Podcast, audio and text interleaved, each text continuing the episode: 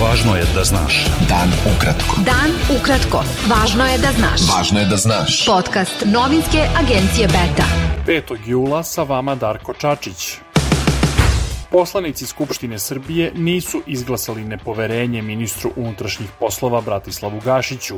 On će ostati ministar jer se za njegovo smenjivanje izjasnilo 37 poslanika, dok je 148 bilo protiv. Sednica parlamenta nastavljena je jutros u haotičnoj atmosferi uz povike i skandiranja, jer su poslanici opozicije tražili da Skupštinu napusti ministar državne uprave i lokalne samouprave Aleksandar Martinović. Posle prekida sednice na konsultacijama predsednika parlamenta Vladimira Orlića sa šefovima poslaničkih grupa, odlučeno je da Martinović napusti zasedanje. Martinović je na jučerašnjoj sednici kritikovao poslanike koji nemaju decu, zbog čega se suočio sa salvom kritika. Koalicija stranaka koje organizuju proteste Srbija protiv nasilja imala bi na izborima u Beogradu veću podršku od vladajućeg bloka oko Srpske napredne stranke i Socijalističke partije Srbije, pokazalo je istraživanje Agencije Stata. Koalicija stranaka koje organizuju proteste dobila bi 44,6% glasova Beograđana, a koalicija predvođena Aleksandrom Vučićem 38,4%. Koalicija desnih parlamentarnih stranaka imala bi 10% glasova. Istraživanje je pokazalo i da je čak 59% ispitanih Beograđana zabrinuto za sopstvenu i bezbednost svojih najbližih. Centralna izborna komisija Kosova saopštila je da je spremna da organizuje vanredne izbore u 4 opštine sa srpskom većinom na severu Kosova, ako odluka o njihovom održavanju bude doneta. Kosovski premijer Albin Kurti rekao je juče posle sastanka sa evropskim posrednikom Miroslavom Lajčakom da je spreman za održavanje vanrednih izbora na severu Kosova.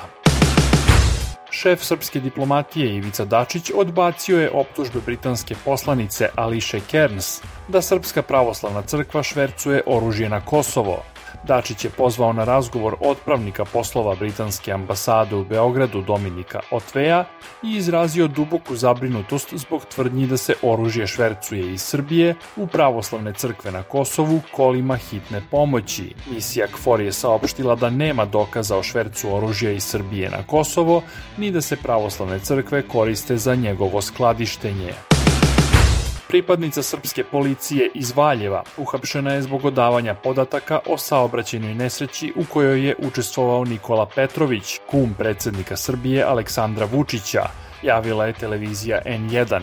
Policajki je određen pritvor od 48 sati zbog sumnje da je zloupotrebila službeni položaj time što je podatke iz informacionog sistema MUP-a Srbije fotografisala i prosledila narodnoj poslanici Marinki Tepić. Tepić je 18. juna objavila na Twitteru izveštaj o saobraćajnoj nesreći u kojoj je Nikola Petrović učestvovao početkom marta. U dokumentu koji je Tepić objavila navodi se da je Petrović u trenutku sudara imao alkohol u krvi i da je bio pozitivan na kokain.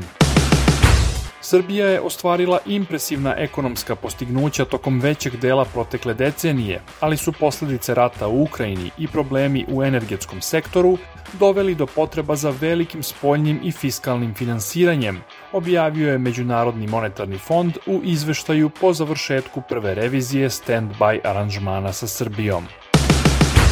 Javni dug Srbije na kraju maja iznosio je oko 35,52 milijarde evra, odnosno 51,4% bruto domaćeg proizvoda, objavilo je Ministarstvo financija.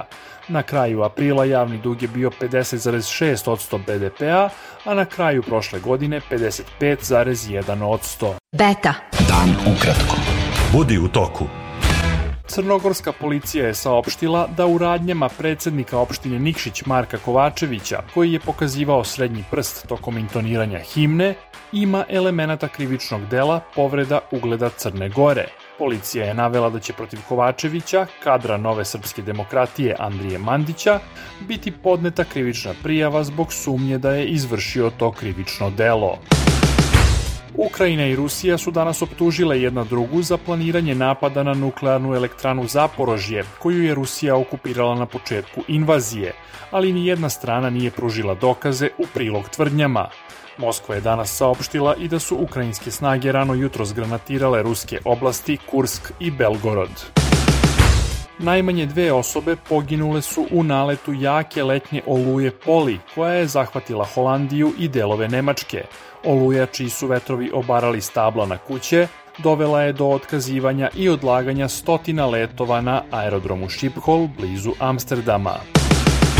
Bilo je to sve za danas. Sa vama je bio Darko Čačić. Do slušanja.